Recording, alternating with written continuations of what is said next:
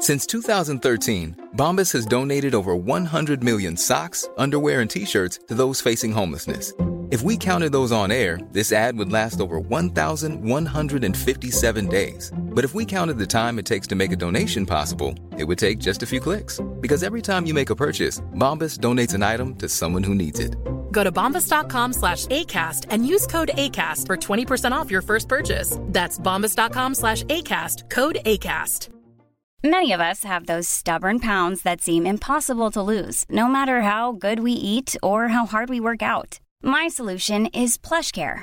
PlushCare is a leading telehealth provider with doctors who are there for you day and night to partner with you in your weight loss journey. They can prescribe FDA-approved weight loss medications like Wagovi and Zepbound for those who qualify. Plus, they accept most insurance plans. To get started, visit plushcare.com slash weight loss. That's plushcare.com slash weight loss. There's never been a faster or easier way to start your weight loss journey than with PlushCare. PlushCare accepts most insurance plans and gives you online access to board-certified physicians who can prescribe FDA-approved weight loss medications like Wigovi and Zepbound for those who qualify. Take charge of your health and speak with a board-certified physician about a weight loss plan that's right for you. Get started today at plushcare.com slash weight loss. That's plushcare.com slash weight loss. plushcare.com slash weight loss.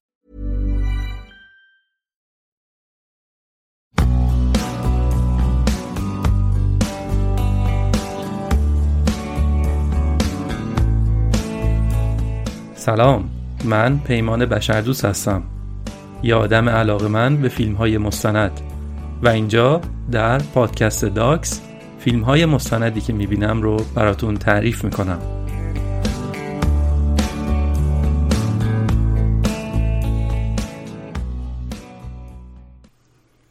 بیابان جاییه که شاید در طول سال اصلا بارونی در اون نباره و یا شاید هم خیلی کم بباره.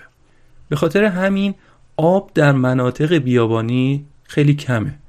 طبیعیه که در شهرها و روستاهای بیابونی چیزایی مثل آب، خونکی، سایه و درخت اینا نعمتهای بزرگی باشن و این موضوعات میشن یک مقوله بسیار با ارزش و حتی حیاتی برای مردم اون مناطق. چون که هر کدوم از اینها می‌تونه واقعا جان آدم ها رو نجات بده و به دست آوردن اینها هم چیز راحتی نیستش. حالا توی همچین شرایطی شما اگه یک باغ پر از آب و پر از درخت داشته باشید انگار که مالک بهشت روی زمین هستید. شاید برای همینه که در ایران ما از گذشته های دور باغها و بوستانهای زیادی بودن که توسط پادشاه ها ساخته شدن. و البته ما ایرانی ها خیلی خوشبختیم که هنوز هم این امکانو داریم که از باغهایی دیدن بکنیم که صدها سال پیش نیاکان ما در نهایت سلیقه و هنرمندی اونها رو ساختن. فرقی هم نمی‌کنه که کجای این مرز پرگوهر قرار گرفته باشیم. هر جایی که باشیم حداقل یه باغ دلگشای ایرانی در اطرافمون هست. از باغ شاهزاده در ماهان کرمان تا ایلگولی تبریز. از باغ گلشن تبس تا باغ شاه بهشهر. خیلی زیاد داریم. باغ تاج آباد نتنز باغ خسرو آباد سنندج باغ دولت آباد یزد میدان نقش جهان اصفهان باغ عفیف آباد شیراز و ده ها باغ ایرانی زیبای دیگه. ولی با همه این حرفا اگه یه خارجی بیاد از ما بپرسه که چند تا سمبل از فرهنگ ایرانی رو نام ببر احتمالا بیشتر ما یه چیزایی مثل موسیقی، شعر یا فرش ایرانی رو بهش اشاره بکنیم. اما کمتر کسیه که بگه باغ ایرانی یک سمبل از فرهنگ ایرانه.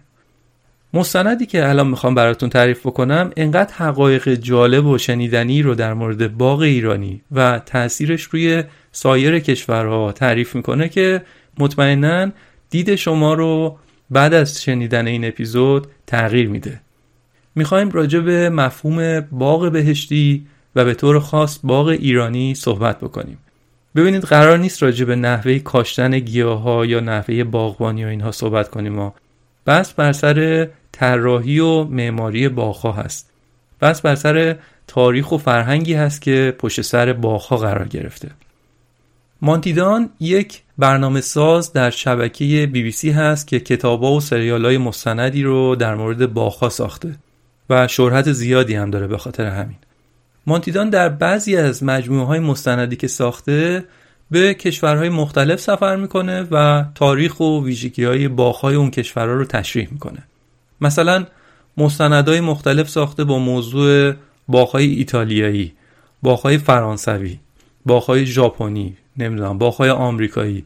بعد مستند ساخته به اسم دور دنیا با 80 باخ. این تیپی مستنداش اتفاقا هم یه مستند دو قسمتی ساخته با عنوان باخهای بهشتی یا پارادایس گاردنز و این مستندی است که من می‌خوام براتون تعریف بکنم. مانتیدان توی این مستند به اسپانیا، مراکش، ایران، ترکیه، هند و بعد انگلیس سفر می‌کنه و از بعضی از باغهای تاریخی که توی این کشورها هستم دیدن می‌کنه. مفهوم باغ بهشتی اشاره داره به باغهایی که مسلمونا با الهام گرفتن از نکاتی که در قرآن راجب بهشت اومده ساختن. بحثی که در این مستند دنبال میشه اینه که این سبک از باغها یعنی باغهای بهشتی یا باغهای اسلامی اینا تا حد زیادی متأثر از سنت باغهای ایرانی هستند یعنی سنت باغ ایرانی که از زمان کوروش بزرگ در ایران رایج بوده. من خودم اولین بار بود که همچین اطلاعات جالبی رو از این منظر در مورد فرهنگ و تاریخ ایران می‌گرفتم. مطمئنم که برای خیلی از شما هم که این اپیزود رو میشنوید هم همینطور میشه. من یه خلاصه ای از همه سفرهایی که سازنده داشته رو میگم اما بیشتر وقت این اپیزود رو راجع به باغهای ایرانی حرف می‌زنم.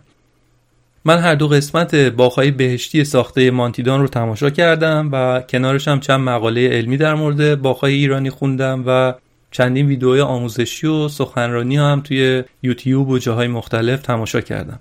و اون بین به سخنرانی دکتر محمد قاریپور استاد دانشگاه ایالتی مورگان آمریکا برخورد کردم که ایشون داشتن به زبان انگلیسی در مورد کتاب Persian Gardens and Pavilions که خودشون در مورد باغ ایرانی نوشتن رو داشتن توضیح می‌دادن. انقدر تحقیقی که ایشون انجام دادن جامع و ارزشمنده که من کلی نکات جالب ازش یاد گرفتم و تلاش کردم که ایشون رو پیدا کنم. و خیلی خوشحالم که این اتفاق افتاد و دکتر قاریپور عزیز هم دعوت من رو برای شرکت در این اپیزود پذیرفتند و بخشایی از صحبتهای ایشون رو هم تو این اپیزود خواهید شنید.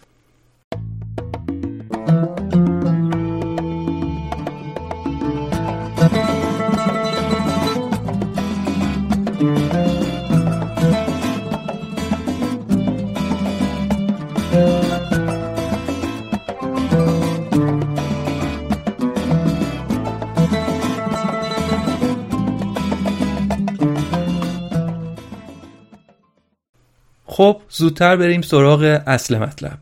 مانتیدان سفرش رو از جنوب اسپانیا شروع می‌کنه. استان اندلوسیا یا همون جایی که کشورهای مسلمان بهش میگن الاندلس که منطقه‌ایه که خیلی نزدیک به شمال آفریقا و کشور مراکش. به خاطر همین نزدیکی هم بوده که مسلمونا وقتی که مراکش رو گرفتن از اونجا به اسپانیا حمله می‌کنن و شبه جزیره ایبریا که شامل اسپانیا و پرتغال میشه رو فتح می‌کنن. و چند صد سال هم بخشی از قلمرو مسلمونا میمونه. یعنی سال 711 میلادی که می‌شده سال 91 هجری قمری اموی ها همینطور داشتن کشورگشایی می‌کردن دیگه. به کشورهای مختلف حمله می‌کردن و مردم اون کشورها رو مجبور می‌کردن که مسلمان بشن. همون موقع یه فرمانده ای رو به نام تارق میفرستن. به اون تنگه که بین اسپانیا و مراکش هست. که بعد از اون اسم اونجا میشه تنگه جبل و تارق که هنوز این اسم روش هست. کاری نداریم. مسلمون ها از سال 711 تا تقریبا 800 سال بعدش در بیشتر مناطق اسپانیا و پرتغال حکومت کردند. تا اینکه کم کم اقوام و کشورهای اروپایی با مسلمان ها جنگیدن و اونا را از اسپانیا و پرتغال بیرون کردن. اعراب مسلمان در طول این مدت نسبتا طولانی خب تاثیراتی روی فرهنگ اسپانیا و پرتغال گذاشتن. مثلا پایلا غذایی که معروف به غذای اسپانیایی رو این رو اعراب وارد اونجا کردن به عنوان مثال. یا خیلی چیزهای دیگه. اما بریم ببینیم باغهای اون دوره چه شکلی بوده. مانتیدان میره به بازدید دو تا از کاخهای معروفی که از دوران اسلامی در جنوب اسپانیا به جا مونده. کاخهای الحمرا و الخزرا هنوز هم اسمشون همینطوری عربی مونده روشون. الحمرا که خب یعنی قرمز. کاخ الحمرا یه مجموعی از باغها و کاخهای متصل به همه که به مرور در طول چند صده مختلف همینطور به مجموعه اضافه شدن. قسمت شاهنشین کاخ خب یعنی جایی بوده که منطقه شخصی شاه و خانوادش بوده. در حیات اونجا یه باغچه زیبایی وجود داره. آب یکی از اجزای اصلی سبک باغهای بهشتی هست. توی این باغچه هم کارهای جالبی با آب کردن که برای ما ایرانی هم البته اون چیزی که دیده میشه خیلی آشناست و شبیهش رو ما در باغهای ایرانی هم داریم. اونجا در وسط حیات یه حوز بزرگ و مرتفعی هست که با سنگ مرمر ساخته شده. و دور تا دور این حوز هم چند مجسمه سر شیر هست که از دهانشون آب به صورت فواره میاد بیرون. اما این حیات یک شکل مستطیلی داره که با دو تا جوب افقی و عمودی این باغ به چهار قسمت مساوی تقسیم شده. شبیه به خیلی از باغهایی که ما در ایران می‌شناسیم و بهش میگیم چهار باغ.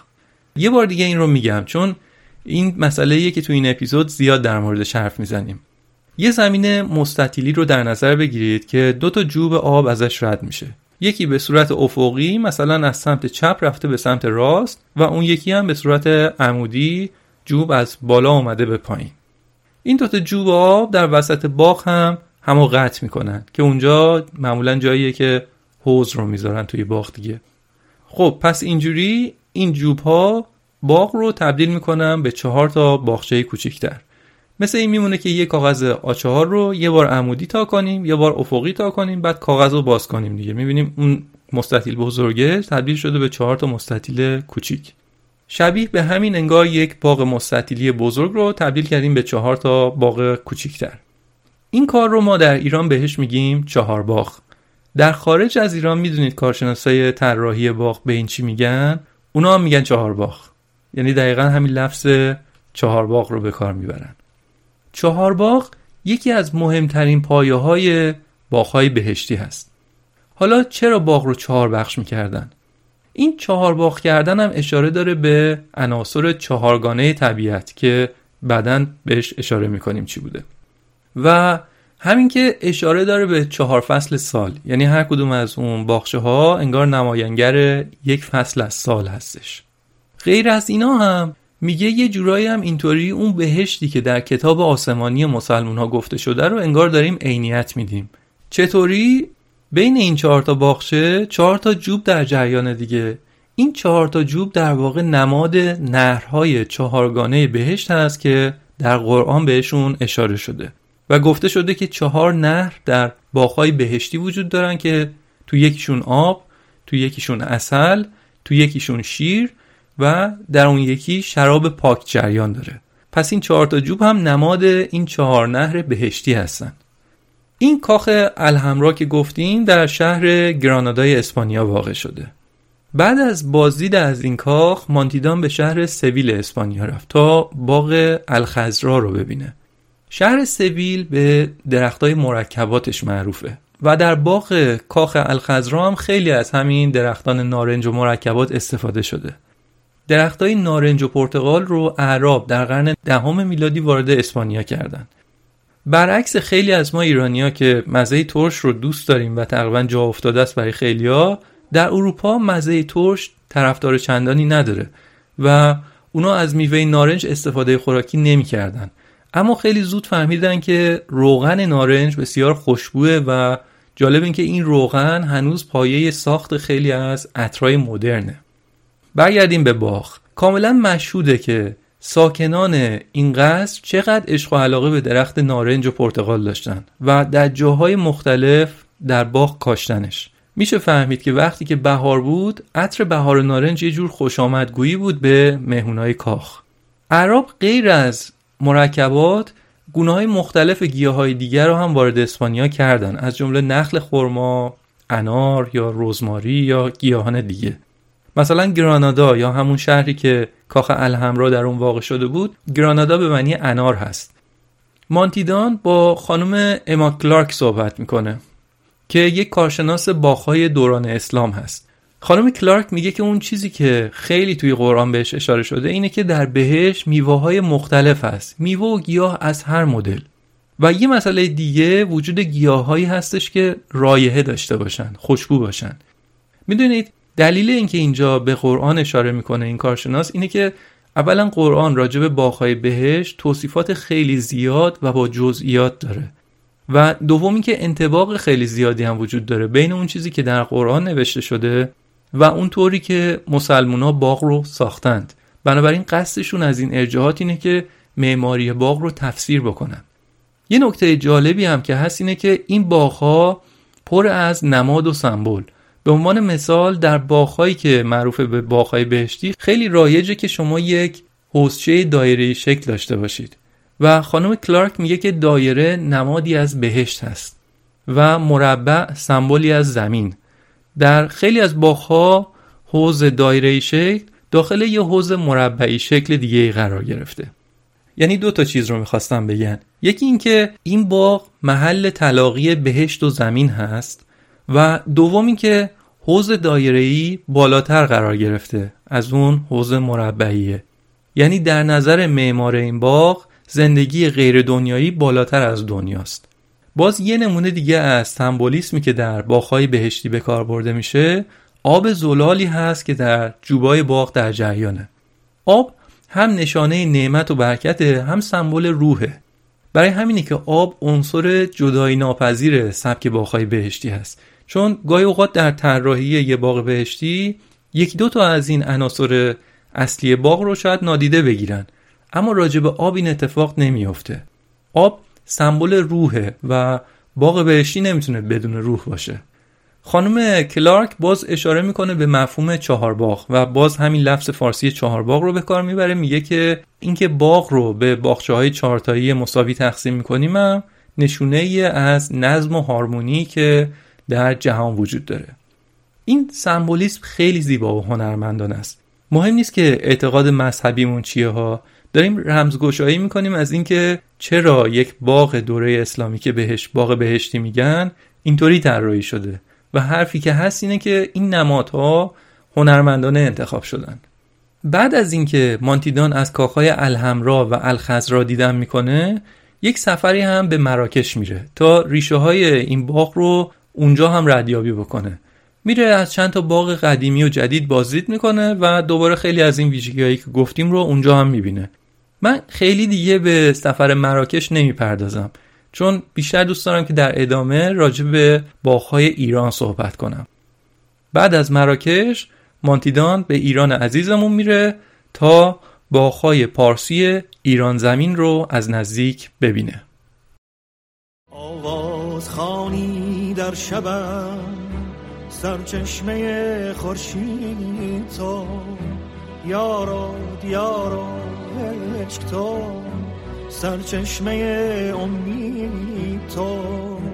ای صبح فروردین من ای تکیگاه آخرین.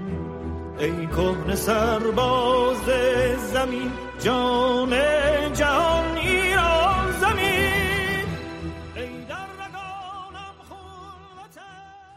برای مدت بیش از دو هزار سال باغ یکی از اساسی ترین نشانه های فرهنگ ایران زمین بوده. وقتی که عرب ها در قرن هفتم میلادی به سرزمین پارس هجوم آوردن متوجه سطح بالایی از مهارت های مختلف ایرانی ها شدن و از اونها تاثیر زیادی گرفتن و خیلی از این تاثیرات رو سعی کردن در نقاط دیگه قلمرو خودشون هم اجرا بکنن. قلمرو وسیعی داشتن دیگه. اما تجربه حکومتداری امور دیوانی و مسائل فرهنگی رو خیلی نداشتن. برای همین از ایرانیا که دارای یک امپراتوری بودن تجربیات این چنینی داشتن خیلی تاثیر گرفتن. و یکی از این حوزه ها معماری بود و به طور خاص موضوعی که ما توی این مستند داریم صحبت می‌کنیم طراحی و ساخت باغ. و اینطوری بود که ایران شد خانه و مرجع باغ بهشتی یا باغ پردیس. کلمه بهشت در انگلیسی بهش گفته میشه پارادایس دیگه و کلمه پارادایس از واژه فارسی پردیس میاد.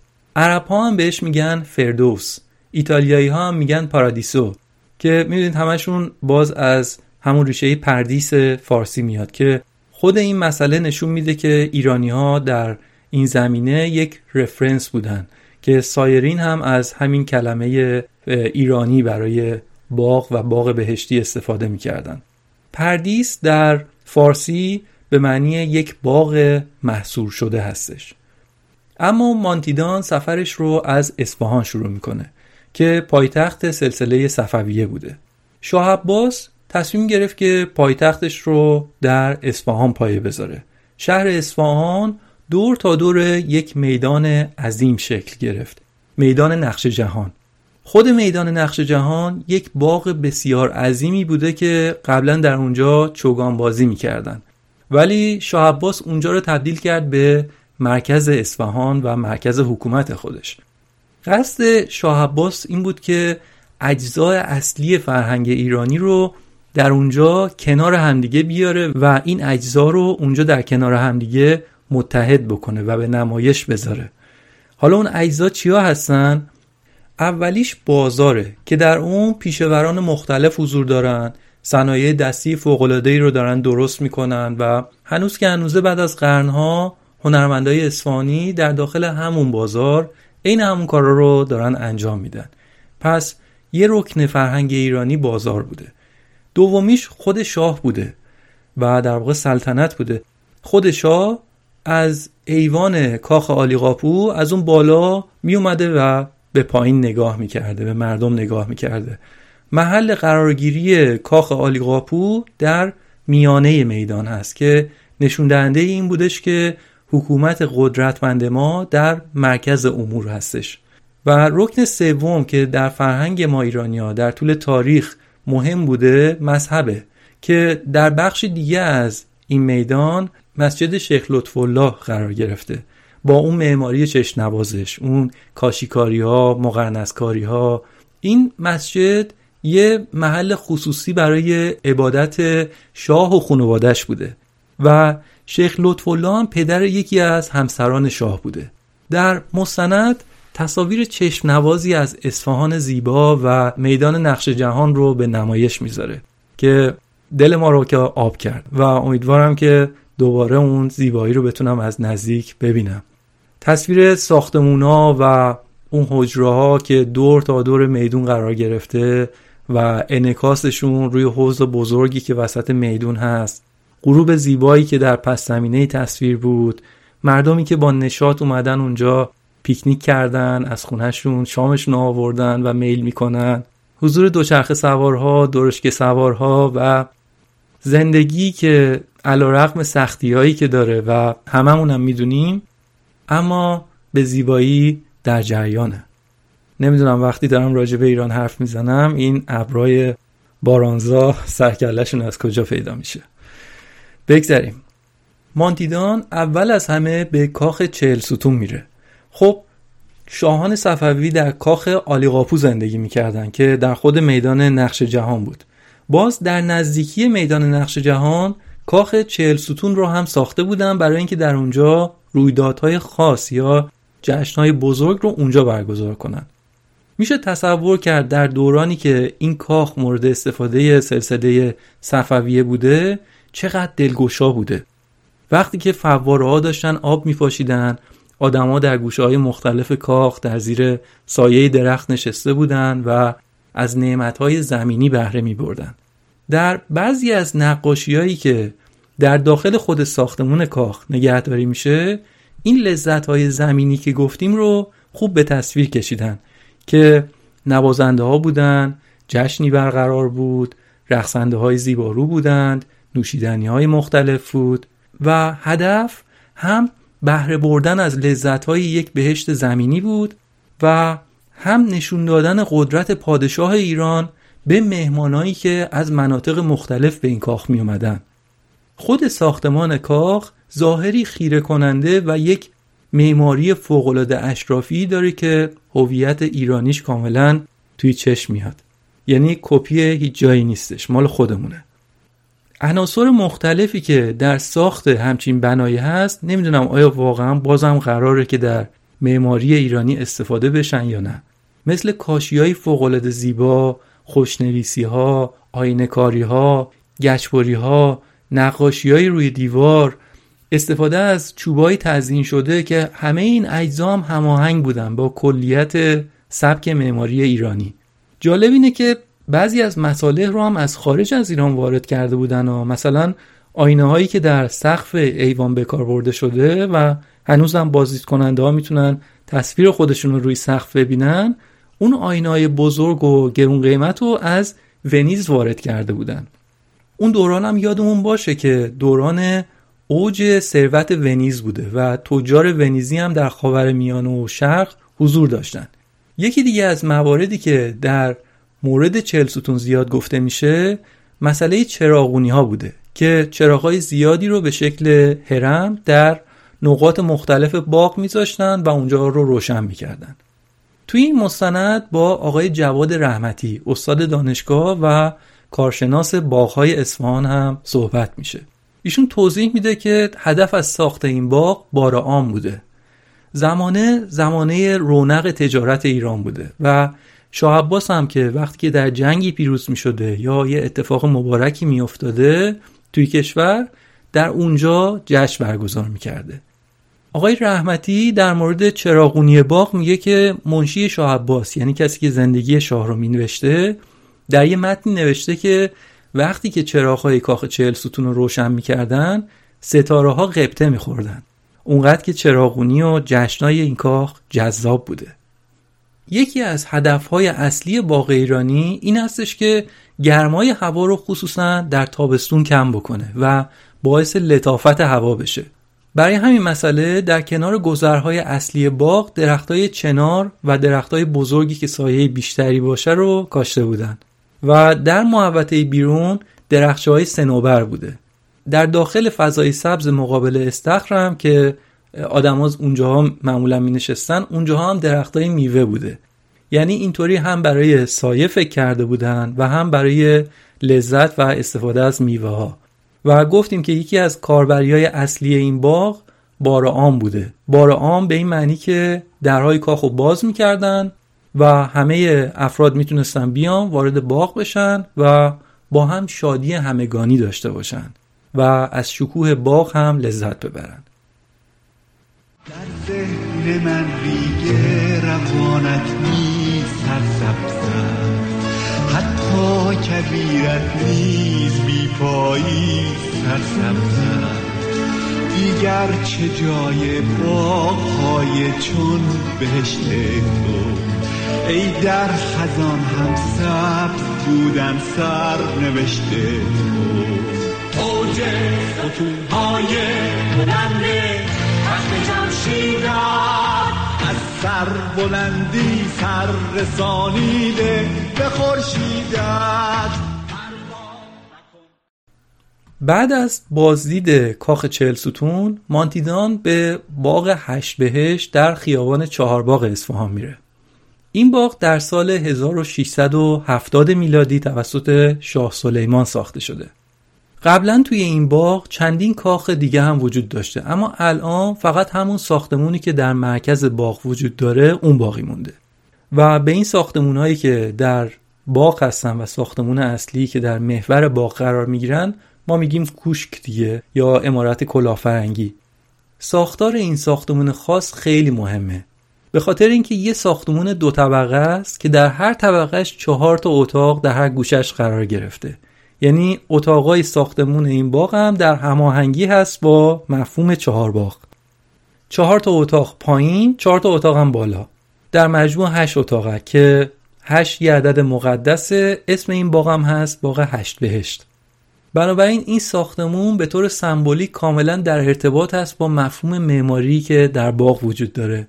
توصیفاتی از این باغ در اون زمانه صفوی وجود داره که میگن که باغ پر از فرش بوده و وقتی که از داخل کوشک به بیرون نگاه می‌کردید منظره ای پر از فواره و گل و گیاه رو می‌دیدید. وقتی هم که داشتن این فیلم رو میساختن هم تابستون بوده و مردم زیادی روی چمنا نشسته بودن زیراندازی پهن کرده بودن نشسته بودن چایی می نوشیدن و با خانواده از بودن در اون باغ لذت می بردن واسه همین مانتیدان اشاره می‌کنه به اینکه این سنت لذت بردن از باغ هنوز در بین ایرانی ها هست و دوست دارن که بیان رو زمین بشینن تو باغ و از زیبایی و از هوای مطبوع باغ لذت ببرن. اون موقع در دوران صفوی ساکنان باغ که اشراف بودن حاکما بودن اونا فرش پهن می‌کردن. الان مردم عادی میرن زیرانداز پهن می‌کنن و میشینن لذت می‌برن. وقتی که مانتیدان در انگلیس بچه بود یکی از درختهایی که دوست داشت درخت نارون بود. اما در سال 1975 به خاطر بیماری نارون هلندی همه درختای نارون در بریتانیا از بین رفتن. و مانتیدان بعد از نزدیک 50 سال در باغ هشت بهشت اصفهان موفق شده بود که یک درخت نارون رو پیدا کنه و باهاش تجدید خاطره کنه. یکی از همون درختای نارونی که باغبونای دوران صفوی در اصفهان 300 سال پیش ساخته بودن و هنوز اونجا برقرار هستن و الهی که 300 سال دیگه هم برقرار باشن عصر طلایی باغ‌های بهشتی در ایران مربوط میشه به دوران سلسله صفوی. اما تاریخ باغ ایرانی برمیگرده به چند هزار سال قبل. به کجا؟ الان عرض می‌کنم. مانتیدان بعد از اصفهان راهی پاسارگاد میشه و میره به مقبره کوروش بزرگ. کوروش بزرگ در قرن ششم پیش از میلاد امپراتوری ایران رو بنا گذاشته گستره این امپراتوری از شرق اروپا تا رود سنت This podcast is brought to you by eHarmony, the dating app to find someone you can be yourself with. Why doesn't eHarmony allow copy and paste in first messages? Because you are unique, and your conversations should reflect that. eHarmony wants you to find someone who will get you. How are you going to know who gets you? If people send you the same generic conversation starters, they message everyone else. Conversations that actually help you get to know each other. Imagine that. Get who gets you on eHarmony. Sign up today. Hey, I'm Ryan Reynolds. Recently, I asked Mint Mobile's legal team if big wireless companies are allowed to raise prices due to inflation. They said yes. And then when I asked if raising prices technically violates those onerous two year contracts, they said, What the f are you talking about, you insane Hollywood ass? So to recap, we're cutting the price of Mint Unlimited from $30 a month to just $15 a month. Give it a try at mintmobile.com slash switch. $45 upfront for three months plus taxes and fees. Promoting for new customers for limited time. Unlimited more than 40 gigabytes per month. Slows. Full terms at mintmobile.com. در هند ادامه داشته پایتخت این امپراتوری هم که خب در پاسارگاد بوده بقایای خیلی کمی از کاخ کوروش به جا مونده ولی در دهه 1960 اکتشافات باستانشناسا نشون داد که در نزدیکی مقبره کوروش کاخ سلطنتیش هم اونجا واقع شده بوده و اتفاقا در قلب این کاخ هم یک باغ وجود داشته. این باغ از طریق یک خط سنگی به طول بیش از یک کیلومتر حدودش معلوم شده. یعنی مثل باغهای بعدی ایرانی اونم محصور بوده. باستانشناسا هنوز دارن روی بقایای این دیوارها و نهرهای سنگی این باغ دارن کار می‌کنن. اما چیزی که معلومه اینه که یه حوزچه مرکزی وجود داشته و اونجا آب ذخیره می‌شده. و اون آب از طریق کانالی که با سنگ ساخته بودن به نقاط مختلف باغ منتقل می‌کردن. این باغ شامل چهار مستطیل مساوی کنار هم بوده. گرفتی چی شد؟ بله. پدر جد چهار باغ معلوم شد که کجا بوده. باغ ایرانی چهار بخشی سنت چهار باغ از دوران کوروش بزرگ میاد. در دوران پیش از اسلام عدد چهار اشاره داشت به چهار عنصر زرتشتی ایران باستان. آتش، آب، زمین و هوا. در این مستند گفته میشه که وجود چهار باغ برمیگرده به هزار سال پیش از حمله عرب ها به ایران ولی همین مبنایی شده برای همه باغهای اسلامی که بعد از اون در نقاط دیگه دنیا هم درست شدن و اونا هم از مفهوم چهار باغ استفاده کردن. در مستند بقایای کانال سنگی آبی که در پاسارگاد وجود داره رو نشون میده و میگه این بقایای قدیمی ترین باغ بهشتی دنیاست. بعد از دیدن پاسارگاد مانتیدان به شهری سفر می‌کنه که باغهای اونجا معروفترین باغهای ایرانی هستند. فکر می‌کنید کجاست؟ کاشان. کاشان جاییه که شاه عباس بزرگ در اونجا دفن شده. کاشان به خاطر چند تا چیزش مشهوره. فرشش، صابونش، گلابش و باغهاش. و به طور خاص باغ فین کاشان این باغ یکی از پرطرفدارترین باغهای ایرانیه شاید هیچ باغ دیگه انقدر پرطرفدار نباشه. نه تنها به خاطر اینکه قدیمی ترین باغ در حال استفاده هستش بلکه اصلا یه باغ ایدئاله. این باغ از سال 1504 در این محل موجوده. یعنی 500 ساله. ولی از اواخر قرن 16 هم شاه عباس یک کاخ کوچیک رو در اونجا درست کرده. گفتیم به این بناهای کوچیک که در باغ می‌سازن میگن کوشک. انگلیسی ها هم بهش میگن کیوسک که در واقع اونم از فارسی گرفته شده کیوسک. این کوشک هم یکی از اجزای باغهای ایرانی هست. کوشک یا امارت کلافرنگی گاهی اوقات در وسط باغ گاهی اوقات در انتهای باغه و گاهی اوقات هم در بلندترین نقطه باغ قرار می‌گیره. ولی معمولا در محور اصلی باغ قرار گرفته و منظره خوبی رو هم به باغ داره. این کوشکی که در باغ فین هست مرکز موقت حکومت بوده در دوره صفوی.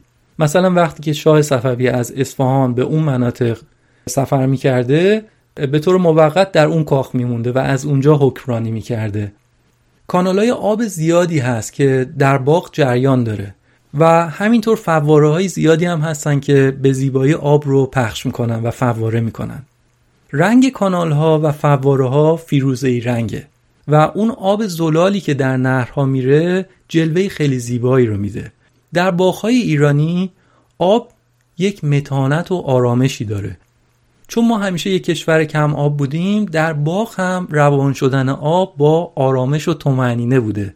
نمی‌خواستن که آب هی حروم بشه. اون صدای پای آب به قول سهراب سپهری که اتفاقا اهل کاشان هم هست یک صدای آرام و آرامش بخشه. در مقایسه ما مثلا در باغهای غربی که اونا مشکل آب نداشتن آبنماها و فواره های بزرگ دارن و صدای آب خیلی بیشتره. تأمین این آب شفاف و زلالی که گفتیم اونم در یه منطقه خشک و تقریبا بیابونی کار راحتی نیست و این وابسته است به مهندسی آب کارآمدی که ایرانیا از دیرباز داشتن. و اونم چیزی نیست جز قنات. قنات همونطور که می‌دونید آبیه که از کوها جمع میشه و از طریق کانال های زیرزمینی منتقل میشه به محل استفاده. این نه تنها آب تبخیر نمیشه زیر زمین و خنک میمونه بلکه مزیت اصلیش اینه که میزان آبی که انسان از طبیعت می‌گیرم وابسته میشه به میزان آبدهی بافتای خاک اون منطقه. یعنی طبیعت آبی که می‌خواد و برمیداره ما بقیش رو هم انسان ها استفاده می‌کنن. اینجا برای باغ هم همینطور. یه انشاب گرفته بودن از قنات و ما بقیه آب هم به مسیر خودش ادامه می‌داد تا بقیه آدما یا باغات رو هم سیراب کنه. این سیستم قنات روشی بود که ایرانیان نزدیک به هزار سال ازش استفاده می‌کردن و برای خیلی از باغاتشون هم از آب قنات استفاده می‌کردن. در اپیزود جنگ های آووکادو هم آقای دکتر ناصر کرمی که مهمان ما بودن توضیحات خوبی رو راجع به قنات دادن که پیشنهاد می‌کنم اگه نشدیدید گوش بدید. قبل از اینکه سفر مانتیدان در ایران به اتمام برسه به پایتخت فرهنگی ایران زمین یعنی شیراز میره تا آخرین قطعه این پازل ایرانی رو در اونجا پیدا کنه. چندین باغ زیبا در شیراز وجود داره دیگه می‌دونیم. اما مهمترین باغی که در حال حاضر در شیراز وجود داره باغ ارم هست. ارم هم یه واژه عربیه که باز به معنی بهشت است. یکی از ویژگی های اصلی باغ ارم رایحه هست. این باغ پر از گلهای مختلف خصوصا گل روز که یکی از گلهای ملی ایرانه. گلای روز ایرانی اجداد خیلی از گلای روزی هستن که توی کشورهای اروپایی وجود دارند. مانتیدان توی باغ ارم با یکی از راهنماهای محلی به اسم آقای امین ریاستی صحبت می‌کنه. ایشون توضیحاتی رو راجع به ویژگی های باغ میدن و میگن که یکی از سمبولای شیراز درخت نارنجش است و به خاطر عطر شکوفه های نارنجش این شهر در اردیبهشت ماه تبدیل میشه به بهشت ایران. باغ ارم هم مثل خیلی دیگه از باغهای بهشتی ایران زمین به صورت چهار باغ هست. یعنی به صورت چهار مستطیل مجزا و در کنار هم ساخته شده. حوض و فواره داره کانال های آب بین باغها جریان داره درختای بلندی داره که سایه درست می‌کنن گلهای مختلف از جمله روز داره که هوا رو معطر می‌کنن. اینا همگی ویژگی های پارادایس گاردن هستن یا باغهای بهشتی. سفر مانتیدان به ایران اینجا تموم میشه و در این بازدیدهاش مانتیدان به خوبی تونست تأثیری که باغهای ایرانی بر سبک باغهای بهشتی یا پارادایس گاردنز رو داشتن رو به تصویر بکشه. تا اینجای سفر قسمت اول فیلم مستند باغهای بهشتی بود که من بیشتر تمرکزم در این اپیزود به همین بخش بود. ای عزیزترین عزیزان ای سرودی عاشقانه سرزمین محبوب من شعر پاک لاله هایی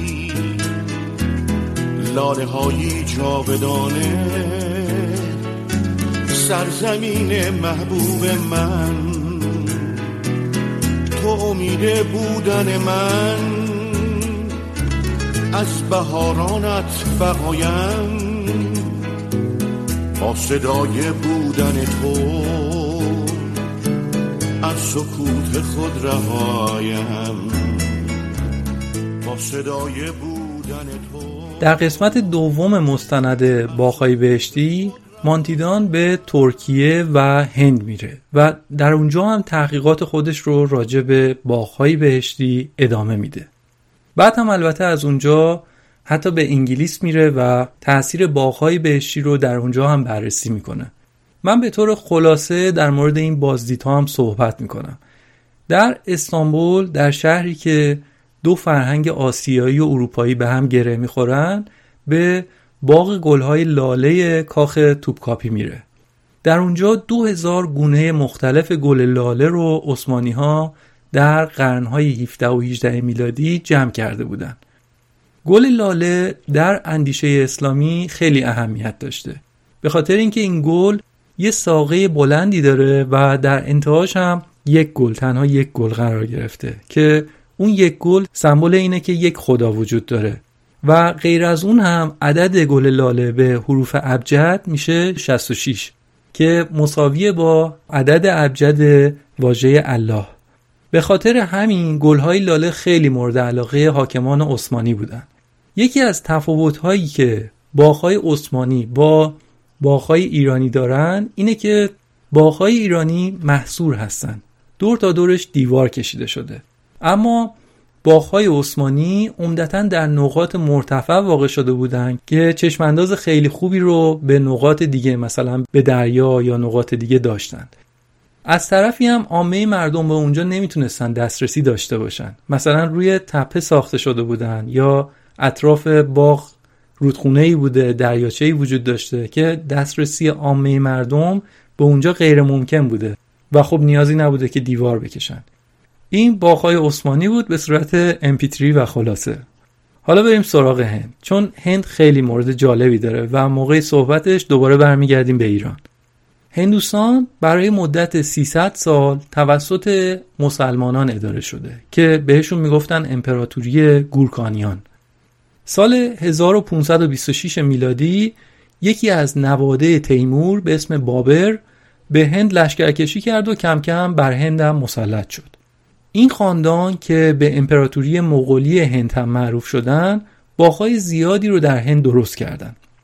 اما جالب اینه که کاربری باغهای گورکانیان برخلاف باغهای بهشتی در مراکش و ایران و اسپانیا که گفتیم بوده یعنی هدفش لذت بردن از نعمتهای زمینی و اینها نبوده بلکه بیشتر این باغها حالت باغ مقبره دارند یعنی برای احترام و بزرگداشت مردگان ساخته شدن یکی از مهمترین باغهای گورکانیان مقبره همایون هست. همایون پسر بابر بوده. همونطور هم که از اسمش پیداست اینا خیلی تحت تاثیر ایران بودن. حتی همایون سالهای زیادی از عمرش رو در ایران بوده. اما به هر حال در هند از دنیا میره و براش یک مقبره درست می‌کنن که کاملا سبک و سیاق معماری ایرانی رو میشه در اونجا دید. گنبد و شکل دیوارها کاملا شبیه های ایرانی اون دوره هست. مقابل اون ساختمون هم یک باغ هست که باغ به فرم چهار باغ ساخته شده. یعنی یک باغ بزرگ مستطیل شکل که تبدیل شده به چهار تا مستطیل کوچیک و وسط باغ هم یک حوض آب قرار گرفته. گورکانیان خیلی علاقه به نظم هندسی داشتن و بناها و باغهایی که می ساختن سعی می‌کردن که به شکلهای هندسی منظم بسازن. نکته جالبی که در مورد اونها هست اینه که مغول چون عادت داشتن که در صحرا و طبیعت و توی چادر زندگی کنن بعد از این همه فتوحات و داشتن کاخهای متعددم این عادت رو هنوز داشتن و در باغ چادر می‌زدن همونجا زندگی می‌کردن. در سخنرانی که دکتر قاریپور در مورد باغهای ایرانی داشتن اشاره می‌کنن به اینکه مثلا تیمور با اینکه چند کاخ در سمرقند داشته اما در باغ زندگی می‌کرده. و نوش بابر هم همینطور بوده. و در کتاب بابرنامه نقاشیهایی وجود داره که خود بابر داشته معمارها رو راهنمایی می‌کرده که چطور باغ رو به شکل دلخواهش بسازن. یعنی انقدر به باغ علاقه داشته که داده ازش وقتی که داشته باغ رو میساخته نقاشی کشیدن. داخل پرانتز یادآوری کنم که اون موقع مغول در هند تحت نام سلسله گورکانیان داشتن حکومت می‌کردن در ایران و بیشتر ترکیه امروزی هم مغول با نام سلسله ایلخانیان حکومت می‌کردند. این دو حکومت اشتراکات زیادی با هم داشتن هر دو ریشه مغولی داشتن زبان رسمی هم توی هر دوی این حکومت ها فارسی بوده. و یکی دیگه از اشتراکاتشون هم همین علاقه به باغ بوده. دکتر قاریپور در کتاب نفیسی که دارن با عنوان باغهای ایرانی تصاویری از حضور شاهان ایلخانی رو هم در باغ آوردن که داشتن در باغ به امور حکومتی خودشون می‌رسیدن یا باز یکی دیگه از علاقه مغول ها فرش ایرانی بوده و در باغ هم روی فرش می نشستن. حتی چندین کارگاه فرش رو هم با کمک ایرانی ها و با طرحهای ایرانی در هند درست کردن و جالبه که هنوز کارگاه های تولید فرش در هند هنوز کار می‌کنن و بعضیاشون همون طرحهای 400 سال پیش رو حفظ کردن. من به شوق آسمانت پر پرواز می گشایم حتی با بال شکسته. ای همیشه بودن من با نام پاک تو بودن. روح و جانم به تو بسته. چه غم از طوفان دریا. تا توی تنها کرانه. از دکتر قاریپور استاد دانشگاه ایالتی مورگان آمریکا و نویسنده کتاب Persian Gardens and Pavilions چند سوال پرسیدم که خلاصه پاسخ ایشون به دو تا سوال من رو الان توی این اپیزود میشنوید و فایل کامل صحبت ایشون رو هم بعدا توی کانال تلگرام خواهیم گذاشت. سوال اولم در مورد تاثیر باغ ایرانی بر طراحی باغهای اسلامی اسپانیاست کوروش بزرگ در قرن ششم پیش از میلاد زندگی می‌کرده. اما این کاخهای الحمرا و الخزرا مربوط به بعد از قرن دهم میلادی هستند. یعنی این بین بیشتر از 15 قرن فاصله افتاده. سوال من اینه که آیا اسناد تاریخی هست که این تئوری رو صحه بذاره و ثابت کنه که چطور الگوی چهار باقی ایرانی سر از اسپانیا در آوردن پاسخ ایشون رو بشنویم. خود مفهوم چهار باغ یک زمانی به هر گونه باغ ایرانی اطلاق می شده. و این من باقی نبوده که به چهار تا قسمت مساوی تقسیم شده باشه. یعنی مدل های دیگه ای هم بوده که اینها چهار باغ شناخته می شده ممکنه شما ساختمون وسط باغ بوده یا ساختمون در انتهای باغ بوده. باغ ممکنه به هشت قسمت تقسیم شده باشه. باغ ممکنه به دوازده قسمت. هندسه ها متفاوت بودن. یعنی در در حقیقت نکته من اینه که شما در نظر بگیرید که چهار باغ ایرانی لزوما یک باقی نبوده که به چهار قسمت تقسیم شده بوده. منتها این لغت چهار باغ اصطلاحی بوده که برای اکثر باغ ها استفاده می شده و بعد بگیم که باغ های اسپانیا تحت تاثیر سنت باغسازی توی کشورهای اسلامی و سنت باغسازی توی روم قرار گرفتن. یعنی اون چیزی که شما توی الحمرا می‌بینید یک ورژن مخلوطیه ترکیبی از این سنت های باغسازی که بوده و بسیار خب اون بخش اسلامیش یا بخش ایرانیش به صورت غیر مستقیم شاید میچربه. ولی واقعا ما نمی‌تونیم این باغ رو سوا بکنیم و بگیم که این تیکش از ایران اومده این تیکش از عراق اومده این تیکش از شمال آفریقا اومده از مراکش اومده. عناصری که شما می‌بینید عناصری که توی باغهای ایرانی و باغهایی که توی کشورهای اسلامی بعد از اسلام رایج شدن هست و اون عناصر در حقیقت آب آبی که در جریان هست و درخت و گیاهه و ساختمانه که حالا به نحوی وجود داره سوال بعدیم این بوده که تعداد بسیار زیادی باغ ایرانی در کشورمون داریم در ایران دلیل زیاد بودن باغهای ایرانی خصوصا در دوره پس از اسلام چی بوده؟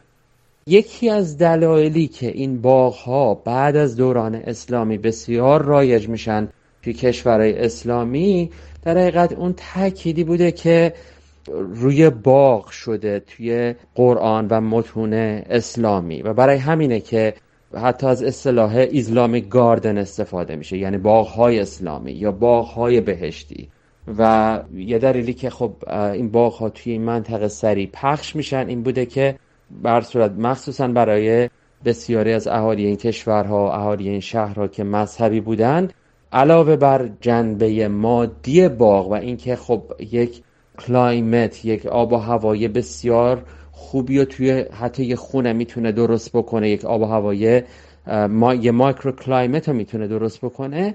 علاوه بر اون این باغ یک رفرنسی بوده به اون فضای دینی و به اون بهشتی که خب خیلی از انسانها بهش باور داشتن.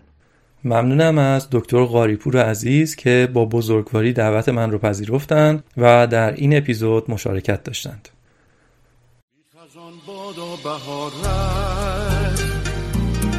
همه هستی نشارد سرزمین محبوب من طلوع بی غروبی.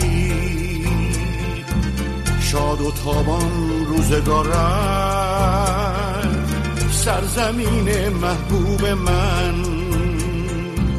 باران باران کن وجودم من کبیری بیقرارم. تشنه فریاد بودن تا تو باشی در کنارم.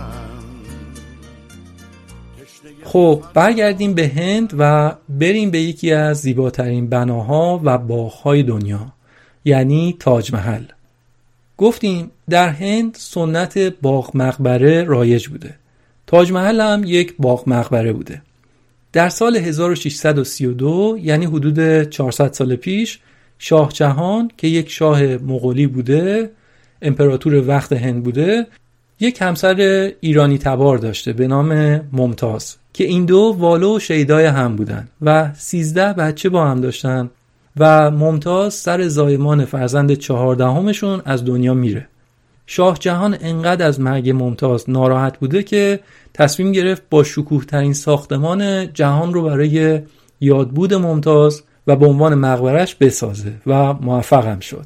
هنوز که هنوزه زیبایی این داستان عاشقانه و البته زیبایی خود تاج محل. مردم رو به اونجا میکشونه که این ساختمون خاص و چشم نواز رو تماشا کنن 20 هزار کارگر به مدت 20 سال برای ساخت این بنا تلاش کردند. از جمله معمارانی از سمرقند، کاشان، شیراز، اصفهان رفتن اونجا مشارکت داشتن که این بنای زیبا ساخته بشه. تاج محل یکی از عجایب هفتگانه جدید دنیاست دیگه. این بنا داخل یک باغ ساخته شده که اون باغ هم یک چهار باغ هست.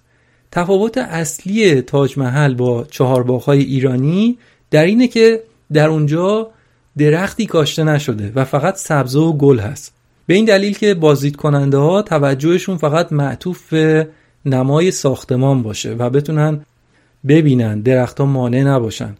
و یه دلیل دیگه هم این بوده که اون باغ بزرگ اطراف تاج محل محل اردوی ارتش بوده. و نیروهای ارتش در چادرهای بزرگ در اونجا اسکان داده می شدن. اینجا باز از سخنرانی دکتر غاریپور استفاده می کنم. اینجا باز از سخنرانی دکتر غاریپور استفاده می کنم. ایشون خیلی از منابع نوشتاری بجامونده از اون دوران رو بررسی کردن و واقعا یک تحقیق جوندار رو درست حسابی کردن یعنی ایشون کتاب ابن بطوته رو خونده خمسه رو خونده سفرنامه های اروپایی ها به ایران رو خونده تاریخ بیهقی رو خونده. همه رو مطالعه کرده که دید خوبی رو راجع به باغ در اون دوران پیدا بکنه. من دوست دارم این نکته رو هم از ایشون اینجا بیارم که یک دستبندی از کاربری های مختلف باغ بوده. اصلی ترین کاربری باغ این بوده که بهشت زمینی باشه. یعنی برای لذتجویی و عیش و نوش باشه. یا مثلا می‌رفتن در باغ ساکن می‌شدن از اونجا می‌رفتن برای شکار. اما غیر از اینا کاربری های دیگه ای هم داشته. مثلا باغ محل اجرای تشریفات اداری و رسمی هم می شده. از ملاقات سفیر بگیرید تا اجرای حکم اعدام. دیگه اینکه باغها محل اسکان ارتش بودن. چون مدام حاکما در حال جنگ با همدیگه بودن و پادشاه ها به همراه ارتششون از یه باغ به باغ دیگه می‌رفتن اونجا اردو می‌زدن برای جنگ آماده می‌شدن. بنابراین اهمیت نظامی باغ هم خیلی بالا بوده و اصلا برج دیدبانی داشتن مثلا و تصرف باغ می‌تونست کلید برنده شدن در جنگ باشه. پس باغ فقط برای عیش و نوش نبودن. خب برگردیم به مستند و دیگه ببندیمش کم کم. مانتیدان بعد از هند به انگلیس برمیگرده و دو تا باغ اسلامی که در سالهای اخیر در بریتانیا و با الهامگیری از مفهوم باغ بهشتی درست شده رو اونجا هم میره می‌بینه و جنبندی می‌کنه. من خیلی دیگه وارد اونها نمیشم چون همونطور که گفتم بیشتر دوست داشتم در مورد اون بخشایی که مرتبط به ایران می‌شد صحبت کنم. و تا جایی که می‌شد غیر از مستند از منابع دیگه هم که جمع کرده بودم هم در لابلای صحبتام استفاده کردم. برای خود من دیدن این مستند و تحقیق کردن در مورد این موضوع خیلی جالب بود. چون یک باب بزرگی از فرهنگ ایران رو برام باز کرد. باغ ایرانی مقوله که مستقیما مرتبط با شاخه های دیگه فرهنگ و هنر ایران. مثل ادبیات، شعر، نقاشی، کاشیکاری، طراحی پارچه و منسوجات همینطور به فلسفه و مذهب و شاید از همه مهمتر یکی از حوزه هایی که خیلی تاثیرگذار بوده باغ ایرانی روی فرش ایرانی بوده. من یه مقاله میخوندم به اسم هندسه مشترک در فرش و باغ ایرانی که آقای سید مجتبی میرحسینی از دانشگاه فردوسی مشهد همراه دو محقق دیگه نوشته بودند. اینا میگن که بالغ بر 90 درصد فرشای ایرانی روایتی از باغ تعریف می‌کنن و اینها توی مقالهشون خیلی جالب شباهت های طراحی باغ و طراحی فرش رو گفتن مثلا همین طرح مستطیلی که هم در باغ هست و هم در فرش است. چهار بخشی بودن و یا چهار باغ بودن هر دو یا اون حاشیه های کنار فرش که نشون دهنده دیوارهای باغ هست دیگه اینکه مثلا مرکز فرش که نشون دهنده حوز مرکزی یا کوشک داخل باغ هست. و دیگه اینکه مثلا گلها و درختها و حتی حیوانایی که توی فرش هستن و چندین شباهت دیگه که شما توی باغ هم می‌بینید اینها رو. و شما می‌بینید که هر ایرانی زیر پاش حداقل یک فرش داره. یعنی یک باغ زیر پای هممون هست. یعنی این عنصر فرهنگی ما اینقدر در زندگی ما وجود داره اما ازش غافلیم و شاید آخرین چیزی باشه که به عنوان یک نماد فرهنگی ایرانی ازش اسم می‌بریم. غیر از اینا هم یک نکته دیگه هم داشت از سیال بودن و قنای فرهنگی ایرانی که می‌بینیم حتی نیاکان ما تونستن مهاجمین به کشورمون رو هم تحت تاثیر قرار بدن. عرب ها حمله کردن مغول ها حمله کردن اما تحت تاثیر فرهنگ ما قرار گرفتن و بخشایی از فرهنگ ما رو به خودشون به جاهای دیگه هم بردن. همین تا اپیزود بعدی و فیلم مستند بعدی. خدا نگهدار و باغتون آباد.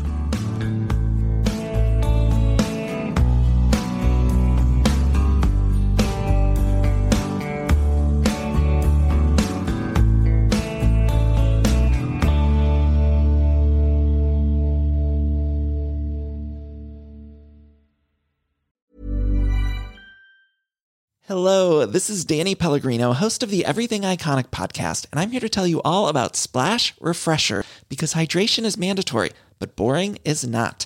Now, I love my water, but if I don't spice it up, I'm not going to finish what I took out of the fridge. That's why I love my Splash Refresher, which is flavorful, delicious, bright, hydrating, and zero calories. The wild berry flavor is my fave. No, wait, is the pineapple mango flavor my fave? You know what? All five craveable Splash Refresher flavors are my fave because they're so delicious. So get hydrated and enjoy it with Splash Refresher. ACAST powers the world's best podcasts. Here's a show that we recommend. The Real Housewives is a guilty pleasure for most, but if you're looking to not feel guilty about that pleasure, tune in to Everything Iconic with me, Danny Pellegrino, where I break down all the messy moments and behind the scenes antics of Bravo's popular franchise. And on Everything Iconic, I also interview celebrity guests like Kelly Ripa, Kiki Palmer, Drew Barrymore, Cameron Diaz, and more about their guilty pleasures, their past work, and so much more. So if you're pop culture obsessed and find yourself watching way too much reality TV like me, tune in to Everything Iconic with Danny Pellegrino wherever you listen to podcasts. ACAST helps creators launch, grow, and monetize their podcasts everywhere. ACAST.com.